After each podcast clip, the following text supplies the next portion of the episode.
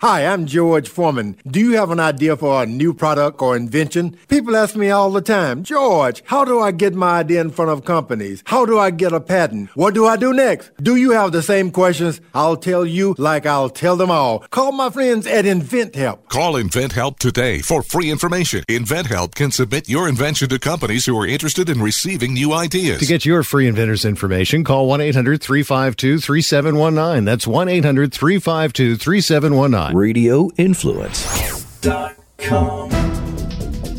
This is Beyond the Badge on Radio Influence. A look inside the biggest and most controversial news stories you need to know now. One of the country's most relied upon law enforcement analysts, Vincent Hill.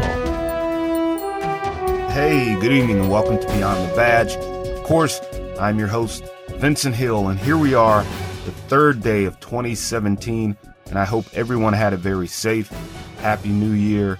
I know I did. I was on the road a lot. I was in South Carolina on Friday because I wanted to go out and hang out with my daughter. So my son and I took the drive down to South Carolina. Uh, we got a chance to hang out.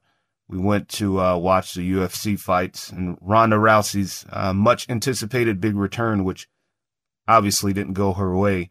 Uh, so I was in Carolina Friday night. I finally got a chance to see our family Christmas pictures. And I don't know if you remember right before Christmas uh, how I talked about the uh, the dreaded Christmas pictures that my family took, and we were dressed in all red.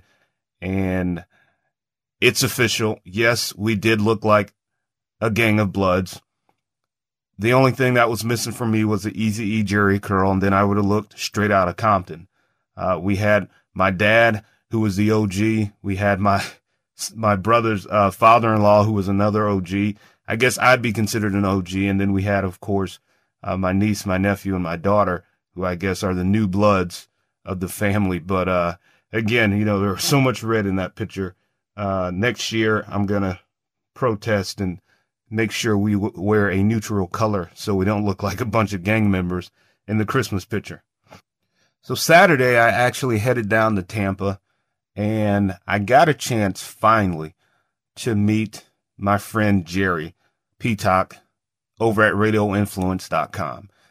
Now, I've known Jerry for about eight years. Uh, we go way back, back to when I was this crazy guy who wrote this book called Playbook to a Murder about the death of Steve McNair.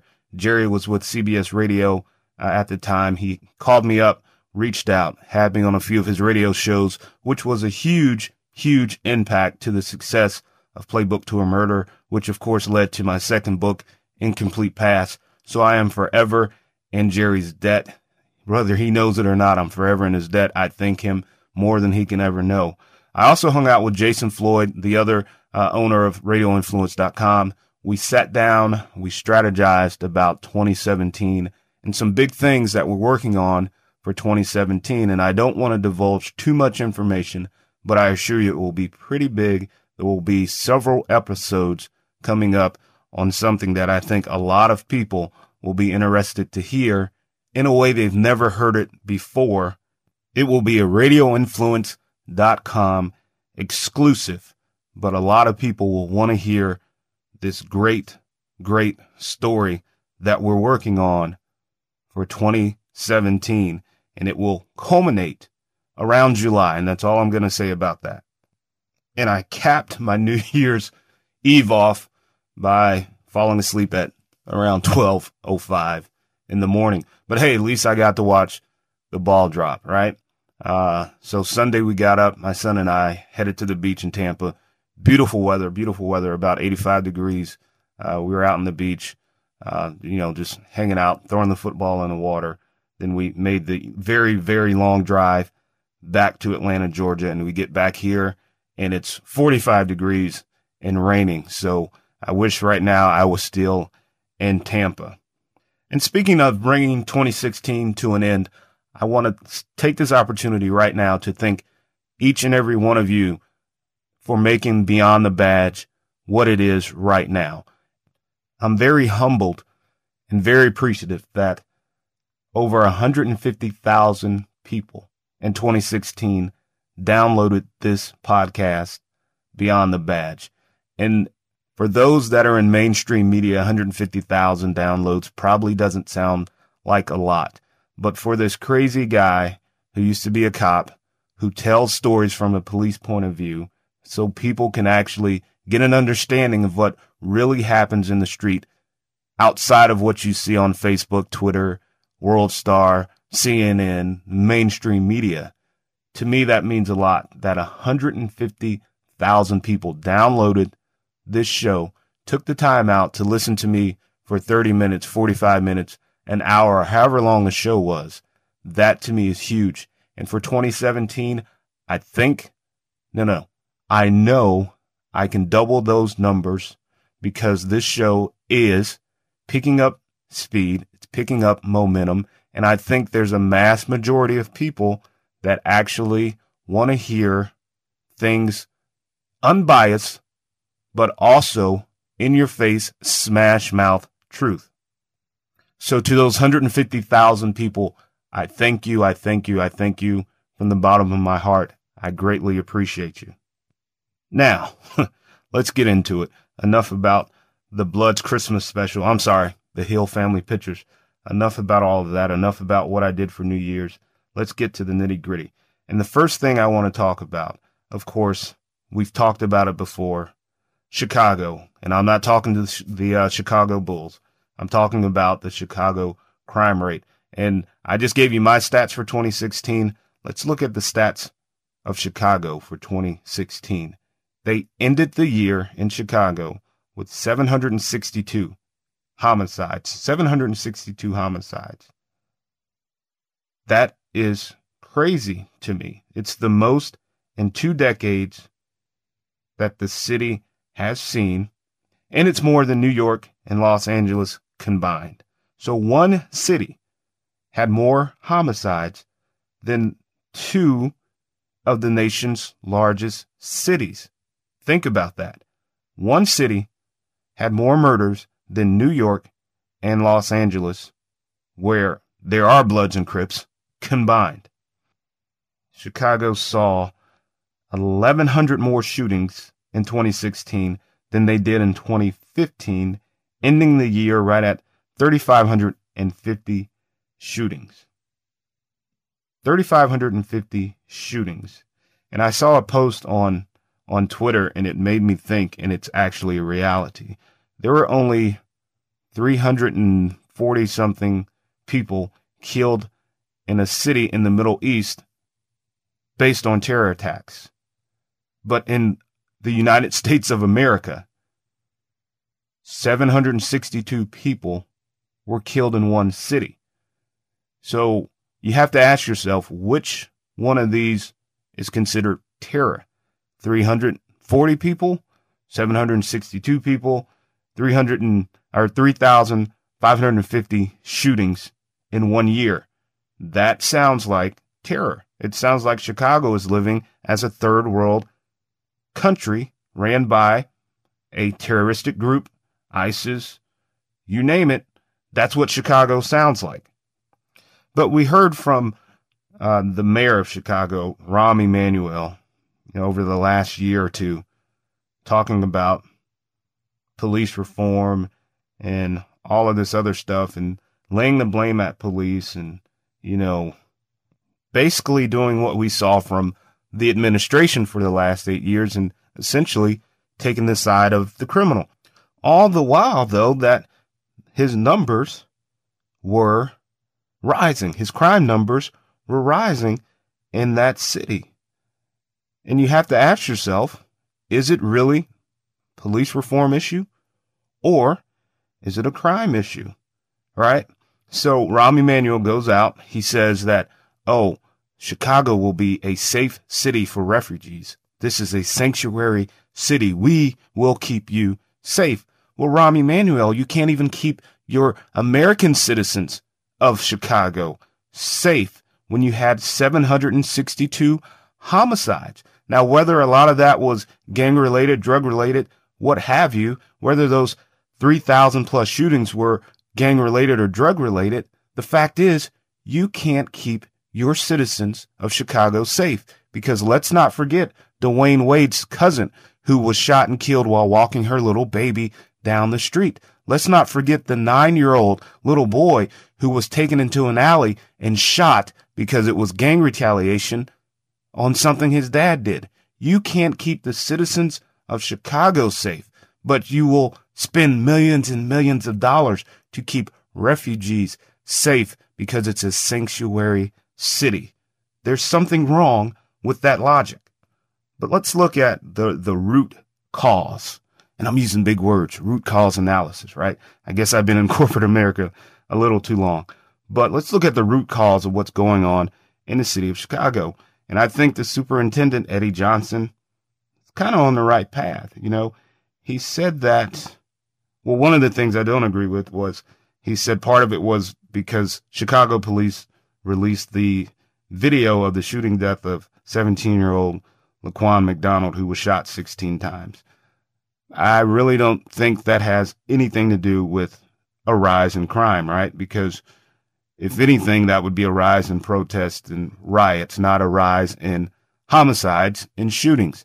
Uh, but one thing he did say that I, I agree with, and I've said on this show before, is police don't want to be the next internet sensation. Now, we're not talking, you know, a Twitter sen- sensation or Instagram sensation of a, a picture of a model or something, or somebody that thinks they're a model and they think they're an instant uh, internet sensation. No, we know how policing is these days. We know there's someone watching, there's someone with the video camera, a cell phone video, and they're going to wait into that moment of escalation to start recording, and then you are the next racist cop, or you are the next bad cop, or you are the next cop who used too much force that wasn't warranted, and your family, yourself, your friends are going to get drugged through the mud for weeks, months, and years.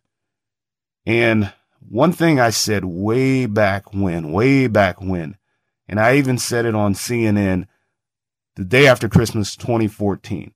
I said, you will see cops stop being rea- proactive and becoming more reactive. And I've said it on this show. Once cops are not being proactive, your crime rate, rate will go up. And that's what's happening in the city of Chicago. That's what Superintendent Johnson has said. Police are not being proactive. They're being reactive because they don't want to be that guy or that uh, lady on the news as the bad cop, right? You know, because here's the thing these criminals watch TV, they pay attention to the media, and they make this an opportunity to commit felonies. And what do you mean by that, Vince? Well, it's simple. Well, most criminals now will say, oh, the way the current climate is, the, the mindset that the administration has put this country in, it's okay for me to go out, carjack someone, shoot someone's mother, then take their car and go rob five people and kill one of them. All of that is okay. But if a white police officer, or nowadays, even if a black police officer approaches me, chases me, I resist, I pull my gun and shoot, then I know the administration is going to have my back. I know Rahm Emanuel is going to have my back. I know people will protest on my behalf. I know they will go find my Easter Sunday picture and post it on on the media for everyone to see to make me look like this great kid. So why not go out and commit crime? Why not go out and have 762 homicides? Why not? And guess what? If I was still policing and as hardcore as I was, and I mean, I chased everybody. I would chase a cat if it got out of the car and ran on me. That's, I was that guy, you know, as hardcore as I was. I don't know if I would be as proactive as I was back then. And proactive policing, it leads to gun arrest.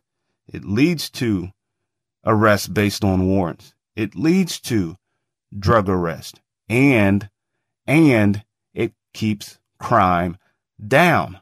But here we are in a current mindset that says, well, if I stop this individual, I'm going to be seen as racist.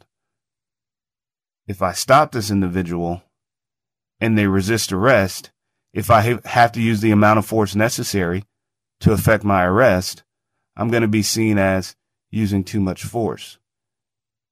If I stop this individual and he pulls a weapon on me, or if he's making furtive movements, even though he's told me there's a gun in the car and I don't know exactly what he's doing, and then if I fear for my life at that exact moment and then shoot this individual, then I'm going to be seen as racist.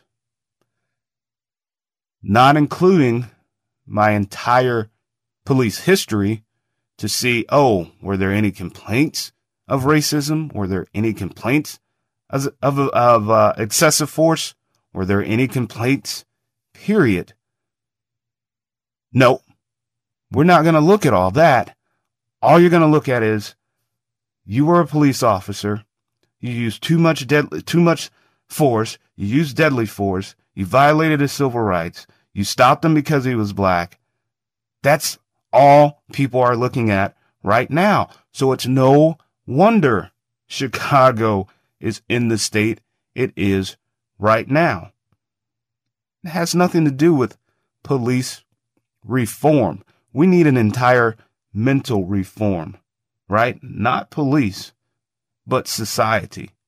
Because we have been so brainwashed. Well, not me. I'm not putting myself in that category, but we've been so brainwashed to always take the side of the individual that was either killed by police, arrested by police, whatever, right?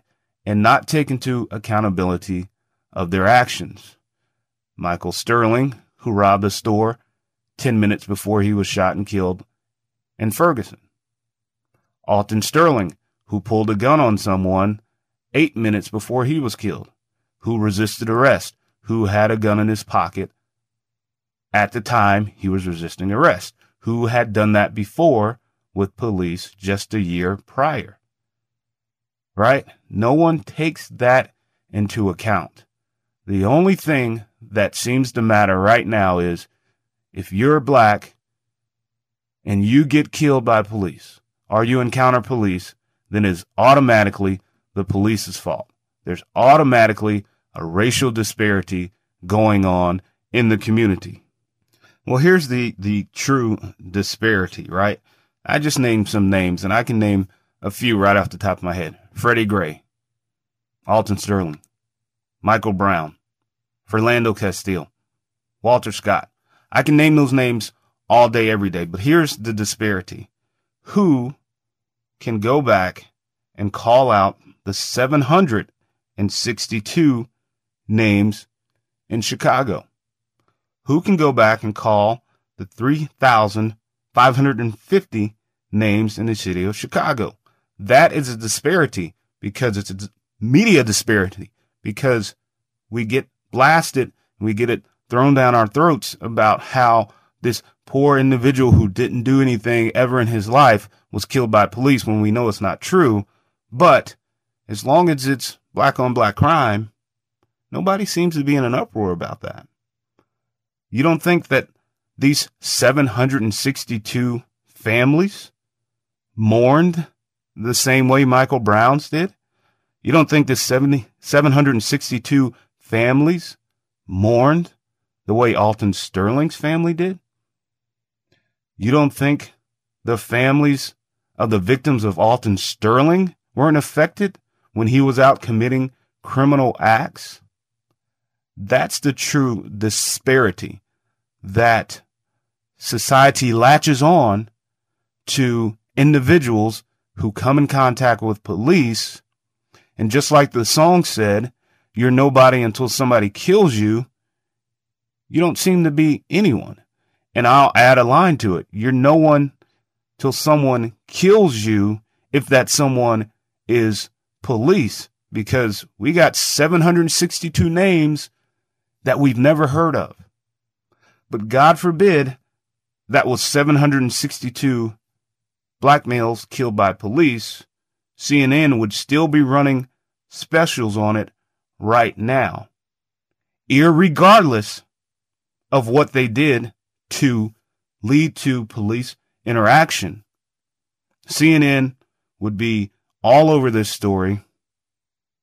Hillary used it as the basis of her campaign, and we see where it got her because the mass majority saw right through it. But there is your disparity. There's your racial disparity. It's not about police mistreating the community. Has it happened? Yeah. But we are in 2017. Let's focus on the real issues. Let's focus on why were there 3,000 plus guns in the city of Chicago? If you want to talk reform and you want to talk gun control, and Chicago's supposed to have one of the most strict gun control laws there in the country, what's the problem? Oh, that's right. I know what the problem is because gun control only affects your law abiding average citizen who has the constitutional right to bear arms because criminals, gang members, drug dealers aren't buying their guns at gun stores. And those guns that are on the street in Chicago are not being caught because of what? No proactive policing. Even the superintendent said it. Hey, arrest her down. And when arrest her down, guess what? Crime goes up, right? If you're not arresting the bad guy, guess what they're doing? They're out shooting. They're out robbing. They're out selling drugs. They're out raping. They're out stealing. That's what they do.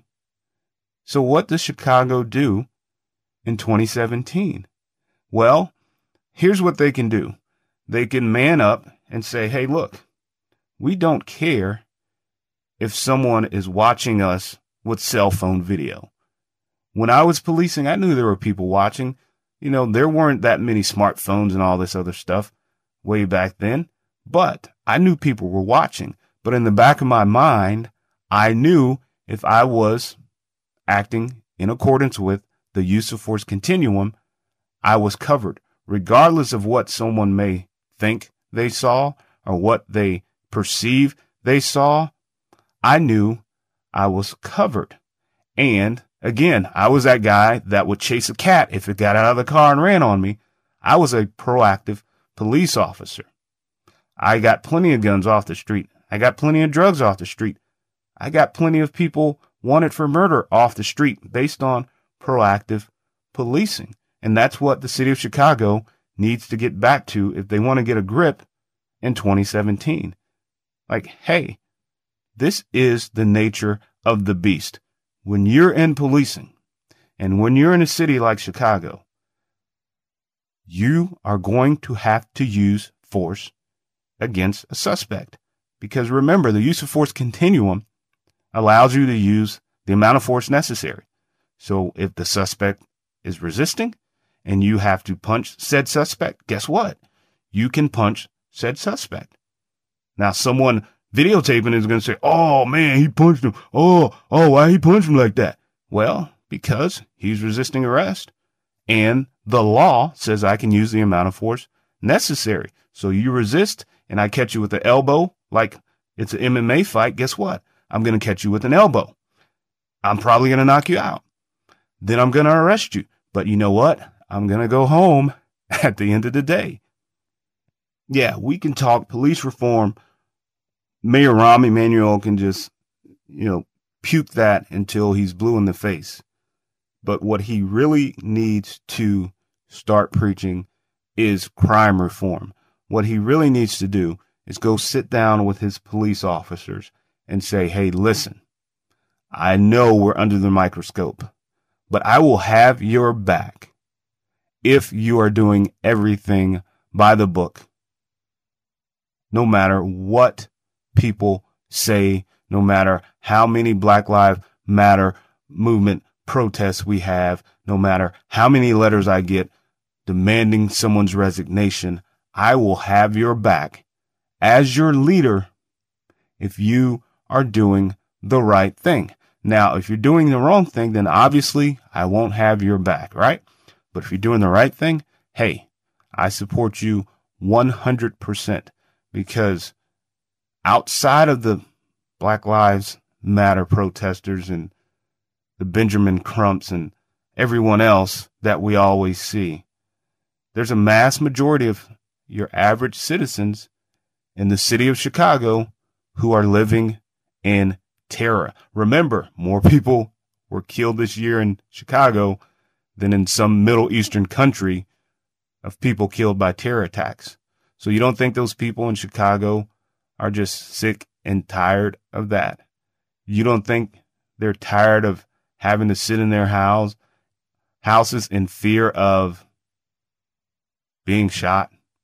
You don't think they're tired of probably sleeping on the floor because there's gunshots going on all times of night and they don't want to catch a straight bullet to the noodle.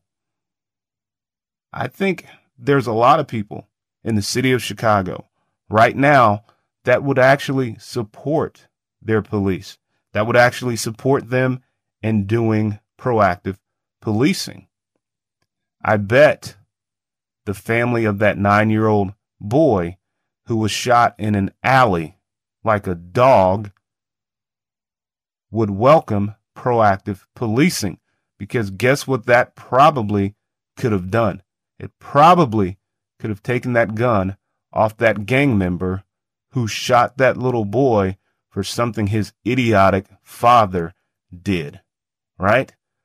I bet Dwyane Wade would welcome proactive policing in the city of Chicago because proactive policing probably could have led to an arrest of the person that shot her long before she came in contact with him. Hmm. Proactive policing. It works. It works. It works. But when you're reactive, you're reacting to the situation, right? So if you're reacting to a robbery in progress, a carjacking, and we've seen video in Chicago of a carjacking suspect who was shot and killed by police. And of course, everyone was in an uproar because he was black and the officer was white. Again, not taking into account what he did to lead up to his interaction with police. When you're reactive, you react to the situation. So if I'm reacting to an armed robbery suspect, what do you think my mentality is going into that call. I heard the word armed, i.e., gun, knife, whatever, and robbery, i.e., a felony, right? So I'm not going in there thinking as a police officer that I'm going to go de escalate the situation. There is no de escalation at that point because the crime has already escalated it to a felony, a deadly situation because they're armed, so that's how I'm going to react. And that's why in the city of Chicago, when you see videos and you see all of this uproar about how someone was treated by police and it's automatically racial, no, it's situational. Don't come at me with a gun. Don't come at me with a knife. Don't carjack someone, go shoot someone, then run from police with the gun in your hand, turn around and point the gun towards police and not expect to die because I'm reacting to the situation. I'm reacting to the suspect's level of resistance, deadly force, you name it. That's how I'm reacting as a police officer. So if you want to fix Chicago, I'm telling you, the only way to get back to it, the only way to get back to it is to do proactive policing.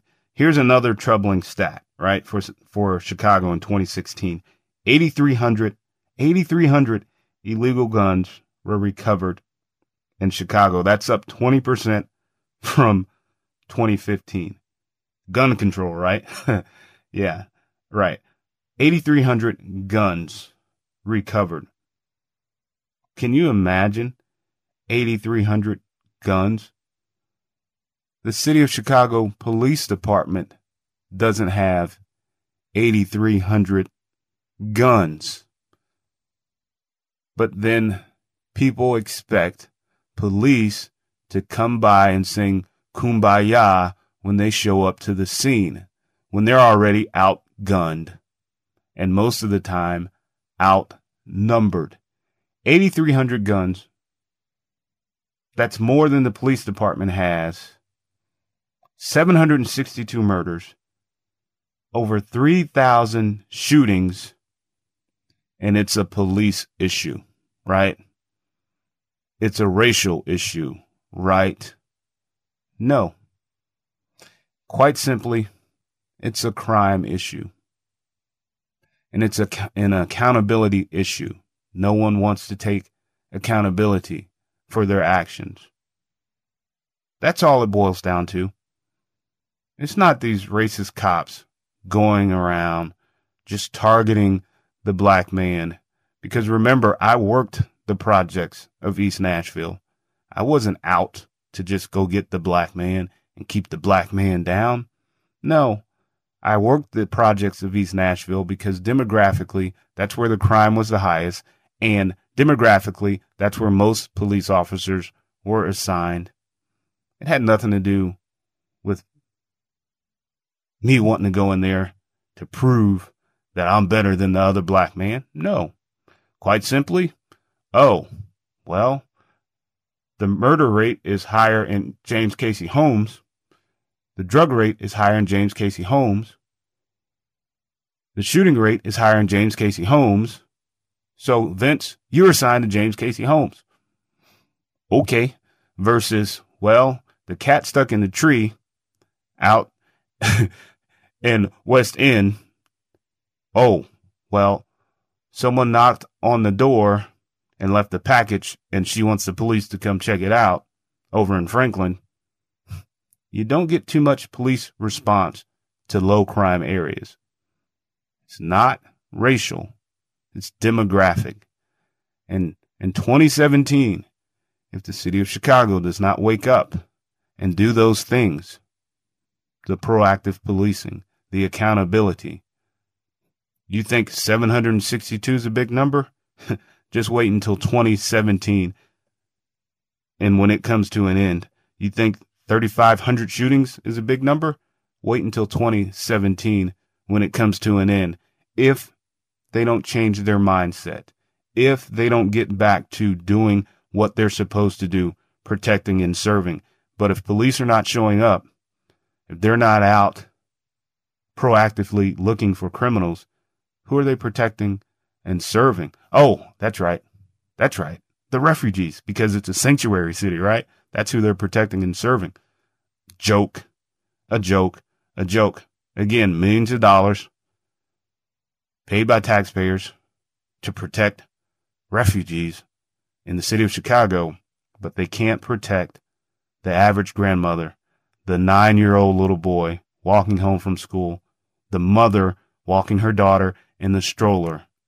We can't protect them, but we can protect refugees because that's what we do here in the city of Chicago.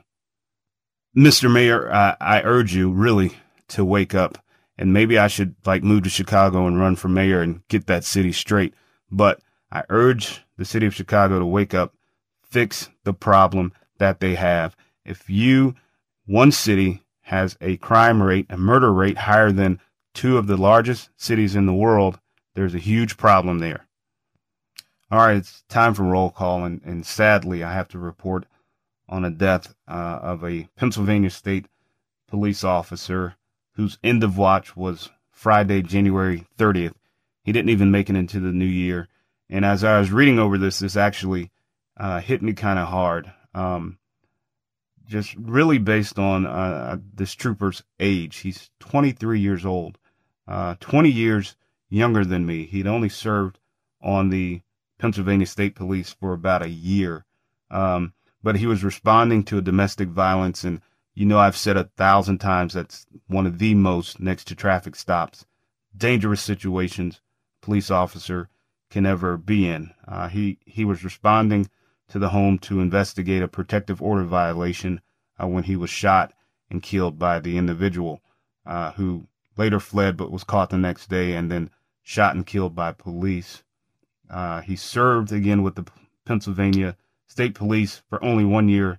Uh, he is survived by his wife. So can you only imagine how she had to bring in the new year of 2017 with her husband dying just one day before the new year? That is very sad, very tragic. Uh, but I want to thank Trooper uh, Landon Weaver for his service. Godspeed to him. My prayers to his wife, to his family that are left now going into 2017 without their loved one who was out doing exactly what he loved to do, what he swore to do protect and serve. I thank him for his service.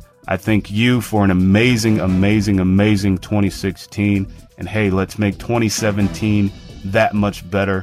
Thank you and good night. To continue the conversation, get updates on the show, and to find out when you can see him on television, follow Vincent on Twitter at Vincent Hill TV. That's at Vincent Hill TV. This has been Beyond the Badge on Radio Influence. This is a fabulous Sports Babe quick fix on Radio Influence. The woman has this alligator whose name is Rambo. She dresses him up in her clothes.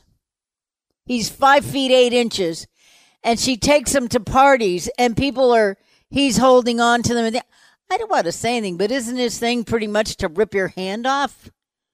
Uh, you know, it's supposed to put your put your head in it because you know they're drunk. I mean, if she's running around and this thing is on her ATV, the motorcycles, and Rambo wears clothes. This is Florida. The fabulous Sports Babe can be found on iTunes, Stitcher, and RadioInfluence.com.